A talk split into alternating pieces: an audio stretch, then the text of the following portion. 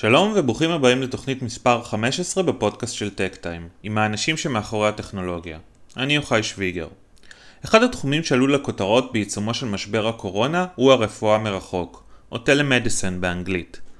בעולם של רפואה מרחוק, רופאים יוכלו לנטר, לאבחן ולעיתים גם לטפל בחולים שונים מרחוק, מבלי שיצטרכו להגיע לחדר המיון ולהתאשפז. היתרונות של כך עצומים. הפחתה בעומס על בתי החולים, חיסכון בעלויות האשפוז, וגם אין ספק שלהמתין לרופא מהכורסה בסלון בזמן שאנחנו צופים טלוויזיה, עדיף לאין שיעור על ההמתנה מורטת עצבים בחדר המיון. ואולם, רפואה מרחוק אינה מתמצה בשיחות וידאו עם רופאים. המפתח הוא היכולת לנטר, כלומר למדוד מדדים רפואיים במדויק, מרחוק. חברת קרדיאק סנס פיתחה שעון רפואי שמקרב אותנו צעד אחד בדרך למהפכה הזאת. האביזר של החברה, שהפציינט עונד אותו על מפרק ידו ממש כמו שעון, יכול למדוד באמצעות חיישן אופטי ואלגוריתם מתוחכם כ-11 מדדים רפואיים, כמו קצב פעימות הלב, דופק, קצב הנשימות, חום הגוף, ואפילו לאבחן מצבים רפואיים מסכני חיים כמו פרפור עליות.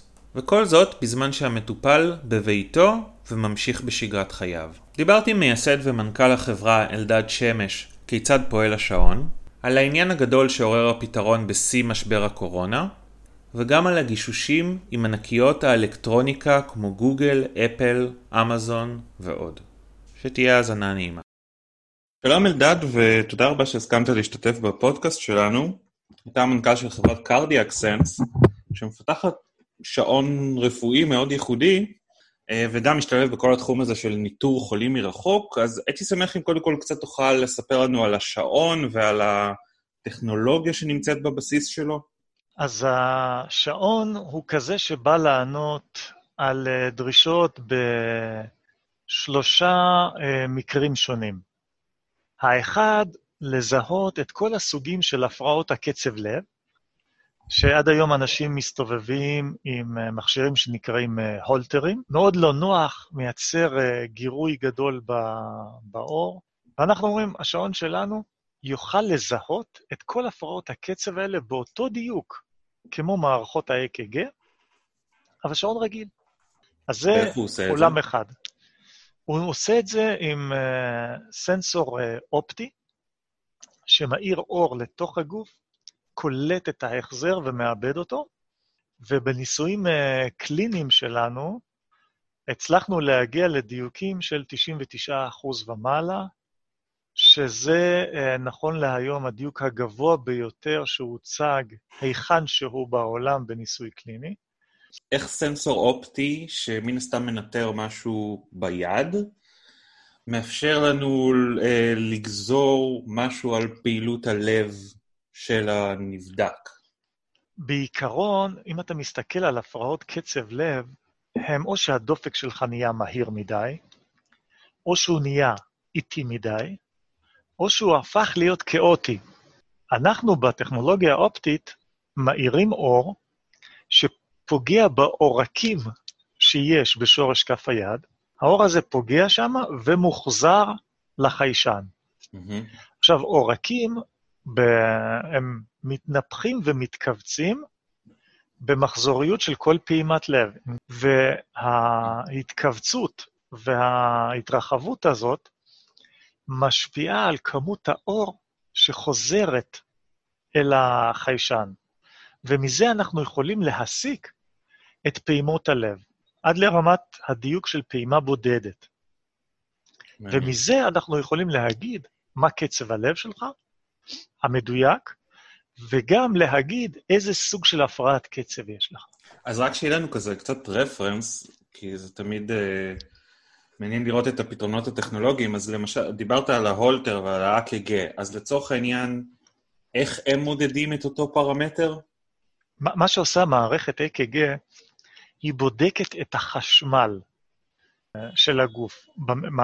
בגוף יש כמה מערכות חשמל, אחת מהן מיוצרת על הלב. בתוך הלב, מעל החדר השמאלי, יש קבוצה של תאים שהיא מייצרת את האות החשמלי שקובע את קצב הלב.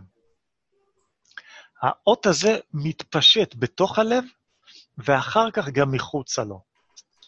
שבה המערכת, אה, שמותקנת מערכת ECG, אז יש לה הרבה אלקטרודות, מדבקות כאלה, שמולבשות על החזה ועל מקומות אחרים בגוף, ובעצם מה שהיא עושה, היא מודדת את הפרש המתחים בין כל שתי נקודות. והפ... ואם אתה מסתכל על המתח בין שני נקודות, בין שתי נקודות, יש לו צורה מיוחדת. והצורה הזאת היא גם מאפשרת לך לראות את המחזוריות, מה הזמן, מה המשך לכל פעימת לב, וגם אם יש בעיה ספציפית בתוך הלב. אז זה, זה שתי טכנולוגיות שונות. אחת מסתכלת על החשמל בגוף, ואחת מסתכלת על זרימת הנוזלים בדם בעורקים. ובאמצעות הסנסור האופטי הזה אפשר לבדוק פרמטרים נוספים? אם מסתכלים על ההיסטוריה, אז סנסור דומה לזה, הוא הסנסור שהיום נעשה בו שימוש בבתי חולים בשביל למדוד את רמת החמצן בדם. אם מסתכלים, אה, בבתי חולים רואים אה, אנשים שוכבים שיש להם מעין קליפ כזה על האצבע. נכון, נכון. הקליפ הזה הוא גם בטכנולוגיה האופטית, הלאה. והוא מודד על, ה, על האצבע, כי זה המקום שבו יש את זרימת הדם הכי גבוהה, ולכן הכי נוח למדוד שם, מבחינה טכנולוגית. אנחנו, אנחנו מסקרים אתכם בטקטיים כבר, אני חושב כבר מספר שנים, אה, אז אתה יכול קצת למי שפחות מכיר, להגיד לי איפה אתם נמצאים ברמה, ברמת ה... אם סיימתם את הפיתוח, האם אתם אחרי מבדקים קליניים, האם אתם לקראת יציאה לשוק, איפה... אנחנו מכירים כבר את המסלול שעושות חברות מכשור רפואי, וזה מסלול ארוך ומפרך. איפה אתם נמצאים במסלול הזה? רוב החברות שהן אה, חברות אה, ציוד רפואי, הן כאלה שמחפשות אינדיקציה רפואית ספציפית. Mm-hmm. במקרה שלנו, אנחנו עובדים על 11 אינדיקציות uh, רפואיות. אינדיקציות הכוונה מחלות או פרמטרים רפואיים? פר... זה מה שה-FDA מגדיר כאינדיקציה. לדוגמה, קצב נשימה הוא אינדיקציה, דופק היא אינדיקציה. כן, אוקיי. Uh, זיהוי של הפרעת קצב, כמו פרפור עליות, היא אינדיקציה.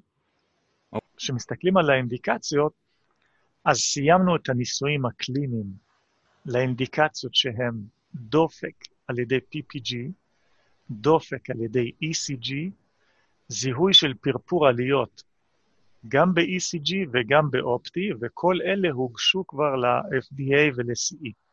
אנחנו עובדים עכשיו על uh, שני ניסויים קליניים uh, נוספים, אחד מהם זה בנושא לחץ דם ואחד בנושא קצב נשימה.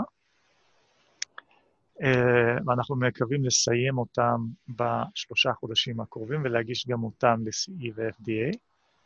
והכוונה להמשיך ולממש את כל האינדיקציות על פי מפת הדרכים שלנו. אתה הצג, דיברנו בהתחלה על פרפור, אה, פרפור עליות, שקשור לכל מיני תסמונות של, תסמונות לבביות. אבל אתה נכון. עכשיו דיברת על פרמטרים הרבה יותר רחבים, שנשמע לי שמרחיבים מאוד את, השימושים האפשריים של שעון כזה. אני צודק? אתה לחלוטין צודק, כי אחת ה... כמו שאמרנו, יש לנו שלוש דרישות אה, עיקריות. האחת זה זיהוי של הפרעות קצב לב. השנייה היא להחליף את מה שנקרא bedside monitoring, מסביב למיטת החולה. כשאתה היום מגיע לבית חולים, כן. אתה רואה את החולים עם קליפ על האצבע, לטובת הרמת חמצן בדם. אתה רואה, האחות מגיעה למדוד את לחץ הדם ואת הטמפרטורה. לחלק מהאנשים יש אק"ג על החזה, ולחלק יש מכשיר שנקרא קפנוגרף, שמודד את קצב הנשימה. אז אנחנו עובדים על כל האינדיקציות האלה במקביל, בשביל להגיע אה, למצב שאנחנו מחליפים את כולם, שהשעון שלנו מחליף את כל המכשירים, כך שאותו חולה נמצא רק עם שעון או צמיד על היד. והחלק השלישי הוא המעקב אחרי חולים כרוניים. על מנת למנוע את האשפוזים החוזרים ש, שלהם, שזה הרבה כאב לחולים האלה, mm-hmm. והעלות היא עלות נוראית של עשרות מיליארדי דולרים בשנה בארצות הברית. אנחנו יצאנו אה, לייצור ההמוני שלנו, ואנחנו ברבעון רביעי השנה נתחיל אה, לשלוח אה, שעונים ללקוחות שחתמו חוזים איתנו. רגע, CE ו-FDA כבר התקבל? לא... לא, לא, לא, לא, אנחנו מעריכים שנקבל CE ביוני ו-FDA okay. באוגוסט. אנחנו חתמנו uh, חוזה הפצה עם uh, שש מדינות, uh, בהיקף של מעל 20 מיליון דולר כבר, ואנחנו uh, נתחיל לספק להם, על, ההיקף הוא על מעל uh, 100 אלף שעונים. איזה מדינות? ניו זילנד, ארגנטינה, אפריקה. דרום אפריקה, אוסטרליה, טורקיה, אוקיי. צ'ילה, אז אנחנו מדברים על מדינות לא אירופאיות ולא ארצות הברית, ולא צפון אמריקה, בשלב נכון, זה. נכון, נכון. את כל המדינות הגדולות, שזה סין, ארצות הברית, יפן, גרמניה, צרפת, אנגליה, ספרד, כל המדינות האלה אנחנו משהים את החתימות, הודו, אנחנו משהים את החתימות עד לשלב שנסגור גם את הפתרון של שירותי הענן שלנו. אז הפתרון אמור להיסגר בחודש הקרוב, ואז נתחיל לחתום גם עם המדינות האחרות. בוא, בוא קצת נדבר על התועלות. בוא, בוא נתמקד בתחום, ה, בתחום החולים הכרוניים. בוא, בוא ננסה לכמת את התועלת של שימוש בשעון כזה, כי אנחנו מכוונים לתוך עולם קצת יותר של רפואה מרחוק. בעיקרון, ברגע שיש לך יכולות ניטור, כמו של בית חולים, אז אתה אומר, תשמע, תגיע לבית חולים רק כשאתה צריך טיפול שהוא פולשני, או מדידה, נגיד כמו MRI, אין לך בבית. Mm-hmm. אבל אם זה לטובת ניטור, אותו ניטור אפשר לעשות לך בבית, באותה רמת דיוק. ולכן, א', תנטר אותו בבית, לפני שהוא, שלא יגיע למיון, תבדוק אותו בבית. הרי יש, כשאתה מגיע למיון לוקחים ממך מדידות. למה שתיקח ממני את המדידות במיון אם אתה יכול לקחת לי אותן בבית? תיקח בבית, תעשה לי דיאגנוזה מרחוק, ותגיד לי האם אני צריך תרופה מסוימת, אני צריך בדיקה מסוימת, או שאולי באמת המצב שלי קשה ואני צריך להגיע לבית חולים. Mm-hmm. אבל א', תחסוך עומס על מיון, תחסוך את הצורך של האנשים לנסוע למיון, וגם אם הגיעו כבר למיון, הגיעו לבית חולים וקיבלו טיפול, תשחרר אותם הרבה יותר מוקדם. כן. כי בדרך כלל אחרי טיפול הם נשארים להיות מנוטרים בבית חולים. שיהיו מנוטרים בבית, זו סביבה שיותר נוחה להם, מוכרת, שם הם מרגישים יותר בטוחים. כן, ואני מבין שגם השעון הזה בהיותו שעון אני יכול להמשיך בשגרת חיי, ו- וככה אולי אני אפילו משיג אינפורמציה יותר משקפת על תפקוד הלב של הפציינט בזמן שהוא מכין אוכל ועובד ורואה טלוויזיה ויוצא לקניות, כן? או ש... כן, תשמע, לא יעזור כלום. מתי שאתה בבית חולים, אתה פחות פעיל. נכון. כשאתה בבית, כשאתה בסביבת העבודה, אנחנו קוראים לזה הסביבה האמבולטורית, מתי שאתה בסביבה הטבעית שלך, אתה יותר פעיל. אתה הולך אה, לקניות במכולת, או אתה הולך לעבודה, או אתה יוצא להליכה קצרה בערב, או אתה יותר פעיל. לשבת לא בריא. לשכב על המיטה במשך אה, ימים בבית חולים, זה דבר שהוא לא בריא. עדיף שאנשים יזוזו. ואנחנו יודעים לנטר אותם גם כשהם זזים. אנחנו מדברים היום על עולם שבו ה-AI והאלגוריתמים והאוטומציה נכנסים גם לכל התחום הדיאגנוסטיקה. האם יש לכם איזושהי פלטפורמה שעוזרת לבצע דיאגנוסטיקה, או שבסופו של דבר הרופא מקבל את אותו אינפוט שהוא רגיל לקבל מההולסטר או מה-AKG? יש את הפרמטרים שהרופאים רוצים לראות והם מקבלים אותם. כל הנושא של האיסוף של הביג דאטה, מאפשר לנו לעשות דברים שהם יותר חיזוי עתידי. לדוגמה, ב-2016 עשינו ניסוי קליני, ובו זיהינו עשרה מתוך עשרה מקרים של דום לב, שהיום הורג תשעה מתוך אה, עשרה אנשים שמקבלים את זה. הכוונה היא ללכת ולאסוף דאטה על אנשים שקיבלו דום לב, מהמם. שבועות לפני שהם קיבלו. הבנתי. כל מי שבסיכון גבוה, לאסוף, ב- יהיו הרבה אנשים שיקבלו את הדום לב הזה, ואז להסתכל על הדאטה כן. אחורה, ולראות מהם הסימנים המקדימים, אם יש כאלה, לזיהוי של דום לב, של התקף לב, של נפילה, של שבץ מוחי, של כל האירועים הקשים האלה, שלכאורה לא ידועים היום סימנים מקדימים. זאת אומרת, אתה אומר שהביג דאטה לא רק שיכול לעזור במה שנקרא לעשות לרופא חצי מהעבודה, אלא גם לעזור לנו למצוא דפוסים שבכלים אחרים אין לנו יכולת לזהות אותם. נכון, אם אתה היום תלך לרופא, לקרדיולוג, ותגיד לו, תגיד, מה הסימנים המקדימים של אה, דום לב? הוא יגיד לך, לא, אין כאלה. לפעמים הדופק נהיה מאוד מהיר לפני שהוא, אה, המצב של הדום לב, וגם זה התראה של עשרות שניות או דקות בודדות. אבל האם יש משהו שבא כמה שעות או כמה ימים לפני? לא. אף אחד לא יודע וחושב שאין. אבל מעולם לא נאספו נתונים על כל כך הרבה פרמטרים לאורך זמן על הרבה אנשים, לפני שהם קיבלו את האירועים האלה. ויכול להיות ש... תשמע, פתאום כל האנשים האלה בלילה לפני יישנו שעתיים פחות, ויזיעו טיפה יותר, והקצב נשימה טיפה יותר גבוה. אני סתם נותן משהו כן. דמיוני. אבל אף אחד אף פעם לא מדד את זה ולא חשב על זה. כן. אמנם אנחנו נוגעים בזה באופן מובלע כבר בכל השיחה שלנו, אבל אנחנו נמצאים היום במציאות ש... אתם כמובן חברה שקיימת כבר הרבה שנים, ועוד לפני ש...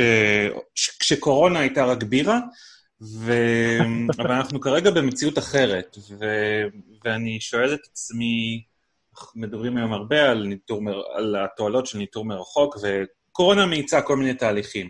אז קצת, קצת מעניין אותי לדעת איך אתה חושב שכל המציאות החדשה הזאת תתרום לאימוץ פתרונות כמו שלכם, והאם אתם כחברה, לא יודע, משנים משהו באסטרטגיה העסקית שלכם או הטכנולוגית, מוסיפים פרמטרים, קצת, קצת מה, מה עובר עליכם בחודשים האחרונים? אז קודם כל, בהיבט של קורונה, בשביל, קורונה מאופיינת, כשאתה מסתכל קלינית, אז קצב נשימה יותר גבוה, אה, דופק יותר גבוה, טמפרטורה לפעמים יותר גבוהה, ורמת חמצן בדם שיורדת. אלה ארבעת הפרמטרים המרכזיים. אז אנחנו יודעים לנטר את כל הארבעה האלה.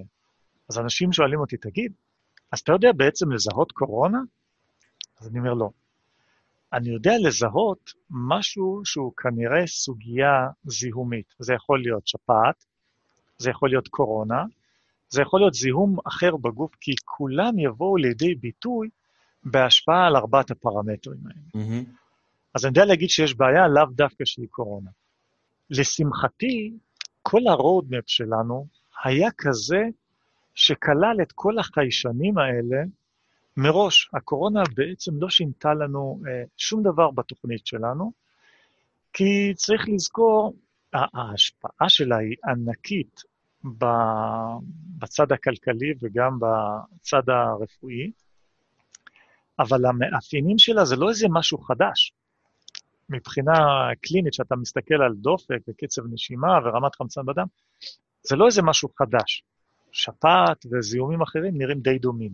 אז זה לא שינה, אבל זה כן, אין ספק שהקורונה הבהירה לכולם שצריך להאיץ את כל הנושא של הרפואה מרחוק.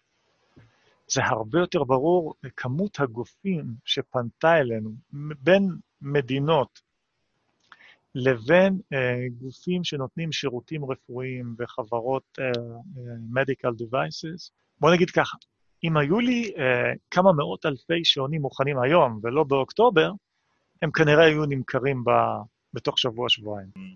אין ספק, יותר ויותר מדברים על בתי חולים וירטואליים, כן. שכל הניטור ייעשה בבית וההנחיות יינתנו מרחוק.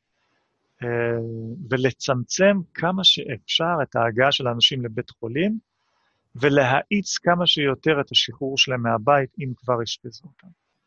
כאמור, אתם לא החברה היחידה שמפתחת שעון רפואי, וזה תחום, תחום שהרבה חברות טכנולוגיה, גם סטארט-אפיות וגם חברות יותר גדולות, לוטשות אליו עיניים. איך היית מגדיר את הסביבה התחרותית ואולי את היתרונות שלכם, את אה, מידת האמונה שלך במוצר וביכולתו ככה לסלול לדרכו אל השוק? פעם, medical devices היו medical devices, הם כאלה שמכרו לבתי חולים.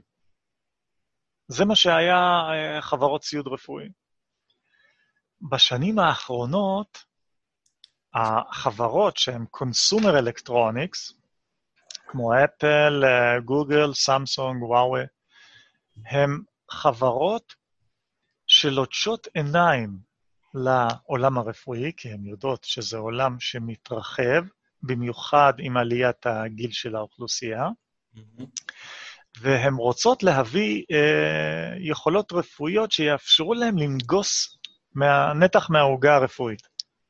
אבל בקור שלהם, הם לא חברות רפואיות, הגנים שלהם הם לא חברות רפואיות.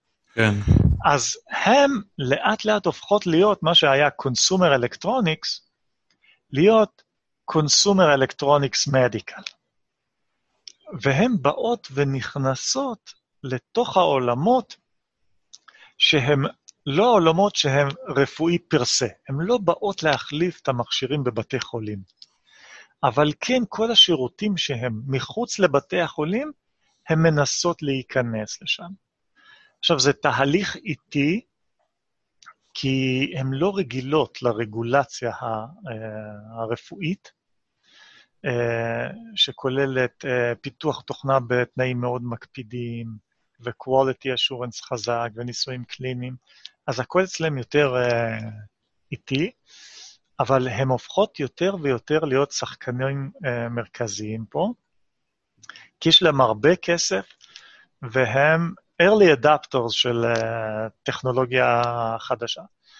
אז אנחנו, אם בהתחלה, לפני כמה שנים, היינו מדברים עם חברות כמו Medtronic ו Boston Scientific, ממ. היום אנחנו מדברים עם כולם. כולל עם גוגל וסמסונג ואמזון ואפל, עם אה, כולם, והם כולם אה, בוחנים את הטכנולוגיות של כל החברות uh, סטארט-אפ, ואני חושב שאנחנו ממוצבים די טוב בתוך הדעה שלהם, ואישורי ה-CE ו-FDA הם אלה שיניעו תהליכים של התקשרות כבר עם אחד מהגדולים האלה בחודשים הקרובים. טוב, אלדד, תודה רבה על השיחה המאוד מעניינת הזאת. אנחנו עוקבים אחריכם ונמשיך לעקוב אחריכם, ושיהיה המון בהצלחה. תודה רבה, יוחאי.